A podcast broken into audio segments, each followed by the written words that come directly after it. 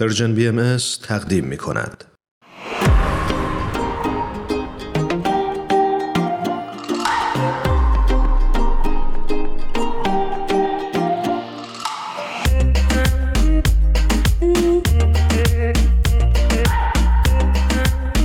شنونده های خوبمون، ما جناب دکتر فرهاد ثابتان رو روی خط داریم. بسیار خوشحالیم از اینکه ایشون دعوت ما رو به برنامه پادکست هفت پذیرفتن و در این چند دقیقه همراه ما خواهند بود. خوش اومدید جناب ثابتان. جناب دکتر ثابتان، منم بهتون درود میگم. ممنونم که با برنامه پادکست هفت همراه شدید. خیلی ممنون از شما، خوشحالم باهاتون صحبت میکنم.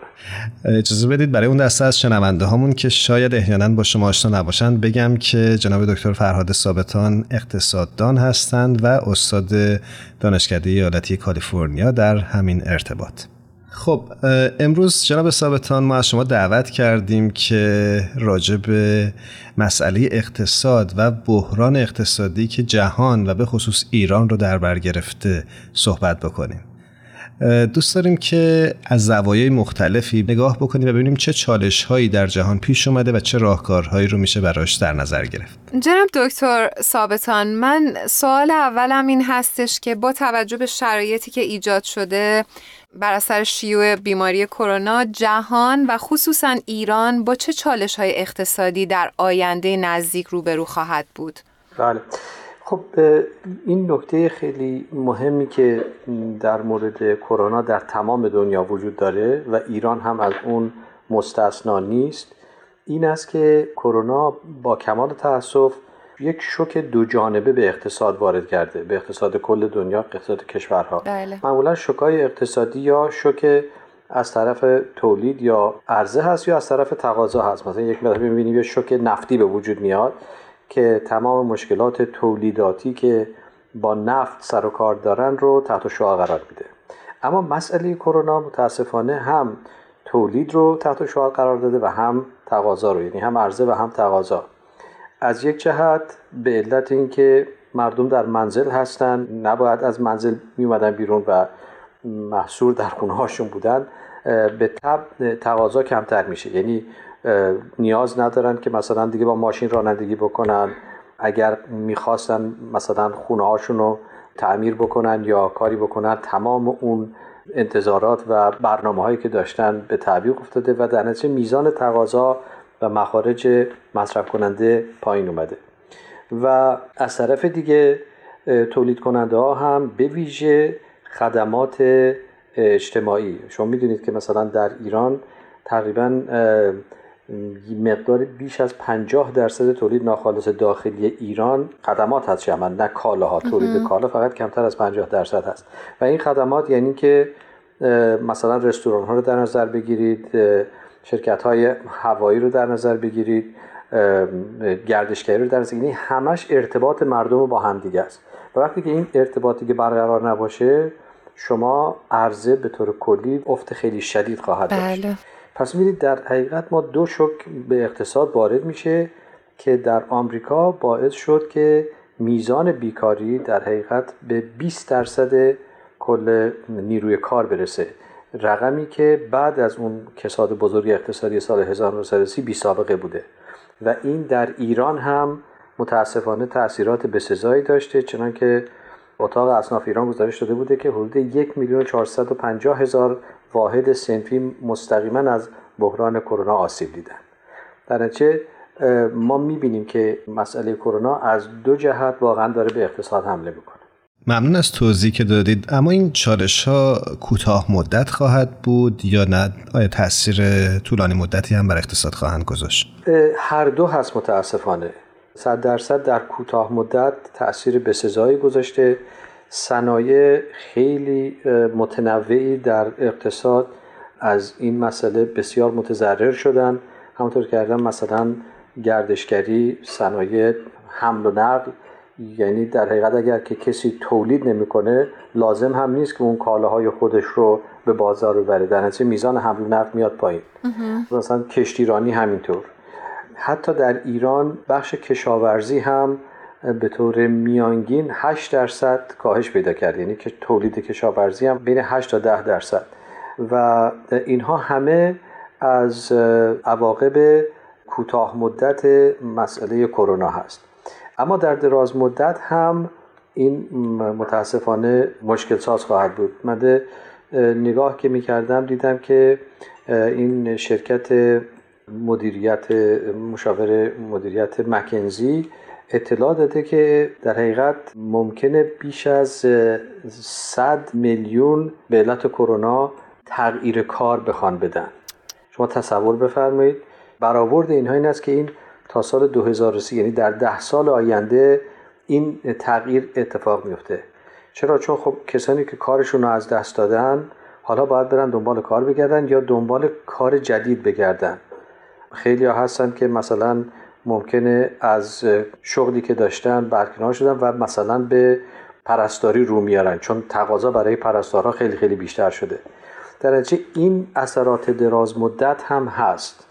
اگر مثلا بخوایم به ایران بیشتر توجه بکنیم میبینیم که یکی از مشکلات دیگری که در ایران به وجود اومده مسئله تجارت خارجی هست که برآورد شده بودن بیست میلیارد دلار کاهش پیدا کرده. چه رقمی؟ بله، رقم خیلی بالایی است. کالاهای سرمایه‌ای که ایران به شدت بهش نیاز داره مثل مثلا قطعات ماشین‌آلات، مواد اولیه، کالاهایی که از اون استفاده میشه برای تولید کالاهای دیگه، ما می‌بینیم که این متاسفانه به مراتب کمتر شده و باعث بیکاری بیشتری خواهد شد. پس می‌بینید اینها همه تأثیرات دراز مدتی هست که به اقتصاد وارد خواهد شد. سپاسگزارم ازتون جناب ثابتان. من سوالی که برام پیش میاد این هستش که برای مقابله با این شرایط چه اقداماتی رو ما میتونیم در سطح فردی، اجتماعی و یا مدیریت کلان اقتصادی ما انجام بدیم؟ خب این بستگی البته داره به سطح کار. یعنی اگر فرض کنید صحبت از یک رستوران نسبتاً کوچیک هست این فرق میکنه تا اینکه یک کارخانه بزرگ در نظر بگیریم. اگر که ما در مورد بازرگانی ها و کسب و کارهای کوچکتر صحبت میکنیم در حقیقت اونها خیلی بیشتر کنترل دارن روی این کار. مثلا الان ما روندی رو ملاحظه میکنیم که بلافاصله بعد از کرونا کسانی که تجارت های کوچیک رو دارن مثلا رستوران رو دارن بلافاصله شروع کردن و غذاهای آماده رو تهیه کردن و به منزل مردم اینها رو فرستادن. یعنی دیگه لازم نبوده که کسی بره رستوران چون نمیرفتن رستوران. و یا اینکه به جای اینکه در درون رستوران مشتریاشون رو جمع کنن محوطه‌ای درست کردن در خارج از محل رستوران، فرض کنید یه چادر گذاشتن روش. خب اینا کارهای خلاقی است که به نظر من افرادی که شغلشون یا تجارتشون در سطح کوچیک هست خیلی بیشتر میتونن روش کنترل داشته باشن.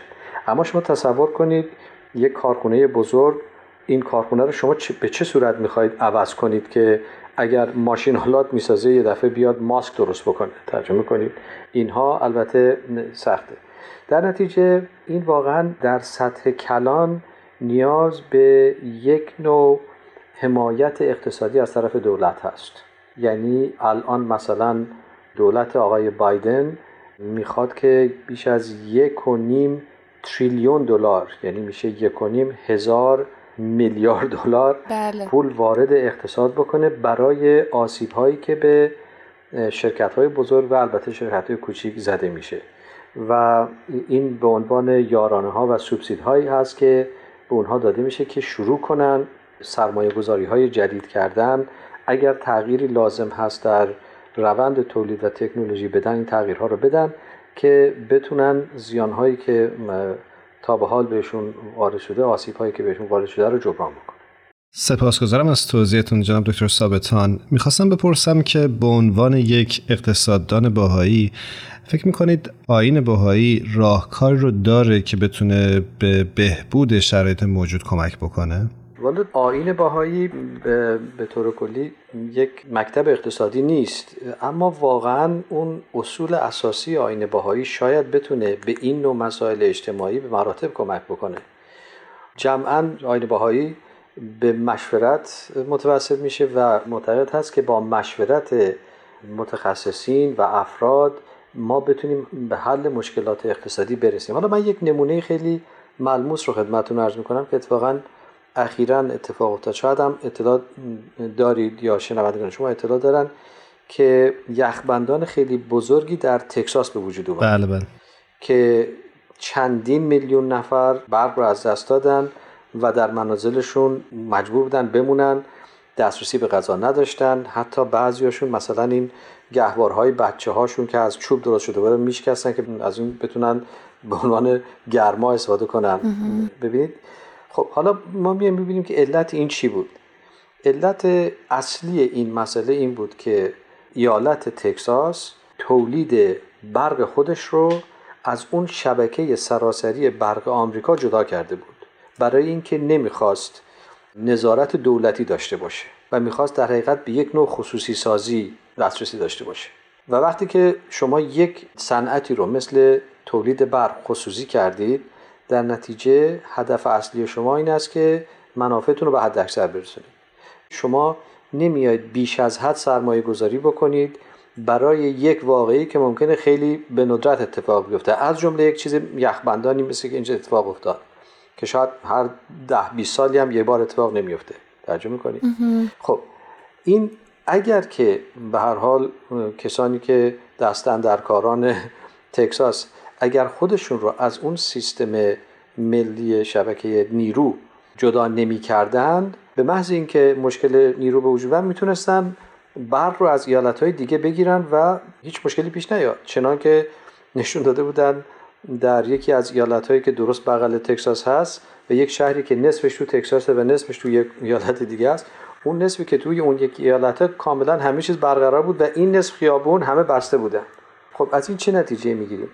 ببینید وقتی که یک مشکل همگیر، یک مسئله واگیردار جهانی به وجود میاد، یکی از مهمترین کارهایی که میتونه تخفیف بده میزان آسیب به اقتصاد رو این است که کشورها یک شبکه ارتباطی با هم داشته باشن که بتونن کشورهایی که به مراتب بیشتر دارن آسیب میبینن رو بهش کمک بکنن. وقتی که ما خودمون رو از این شبکه جهانی، از این تجارت جهانی قطع بکنیم، به مراتب آسیبی که به ما زده میشه بیشتره. با کمال تأسف کشوری مثل ایران در این حالت قرار داره، یعنی الان در معرض تحریم ها هست و تحریم ها البته یک مسئله سیاسی است که به اقتصاد هم زیاد ربطی نداره، ولی ضررش رو اقتصاد میبینه. در نتیجه راه حل میتونه همون همکاری و همیاری کشورها با همدیگه باشه، چنان که در آمریکا اگر که یک چنین مسئله‌ای می بود، یعنی اگر تکساس خودشو درنمی نمی‌کرد مشکلی به وجود نمی اومد، چنان که ایالت‌های دیگه هیچ مشکلی نداشتن، در حالی که یخبندان در اونجا هم بود. ببینید پس ما از این تجاربی که به دست میاریم میبینیم که چقدر یک زیربنای اخلاقی، یک همکاری میتونه واقعاً به این مشکلاتی که در جهان میبینیم به طور قابل ملاحظه‌ای کمک بکنه. سپاسگزارم از توضیحات خوبتون. خیلی ممنون از شما، خیلی خوشحال شدم و انشالله که باز هم بتونیم در مورد این مسائل اجتماعی با هم بحث و گفتگو بکنیم. به همچنین. با کمال میل. جناب دکتر ثابتان، ما در این قسمت از برنامه ازتون میخوایم که یک ترانه رو به شنونده های خوبمون تقدیم بکنید. بله این کار سختی به من محول کردید، ولی من یه مقدار بیشتر موسیقی اصیل گوش میدم و واقعا از صدای آقای همایون شجریان خیلی خیلی لذت میبرم. در نتیجه هر کدوم از آهنگ‌های ایشون باشه خیلی خیلی خوشحال میشم بشنوم. به به، بسیار عالی. پس قبل از اینکه بریم ترانه‌ای از همایون شجریان عزیز رو با هم بشنویم، از شما جناب دکتر ثابتان خداحافظی می‌کنیم و امیدواریم هر کجا که هستید خوب و خوش باشید. خیلی ممنون، خیلی خوشحال شدم. خیلی ممنون از اینکه دعوت ما رو پذیرفتین. تا دفعات آینده خدا نگهدار. خدا نگهدار. خوش خامانی روی، خوش خامانی روی،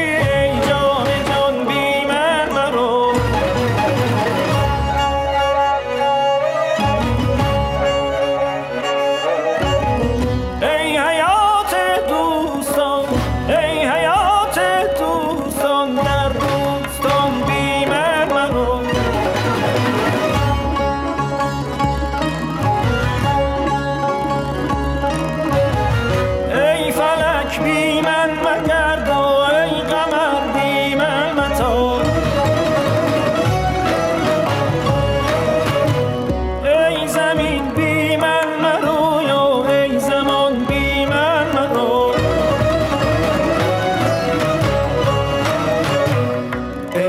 فلک بی من مگردا، ای قمر بی من متا، ای زمین ای زمین بی من مرویا، ای زمان بی من مرا، ای عیان بی من مدا، ای زبان بی من مخا، ای نظر بی من مدین و ای روان بی من مرا،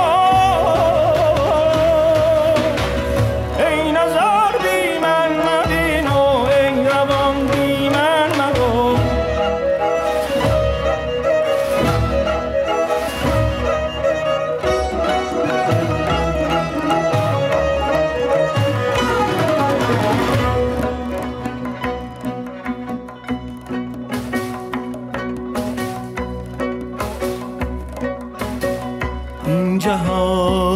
جهان با تو خوش است، این جهان با تو خوش است، تو آن جهان با تو خوش است.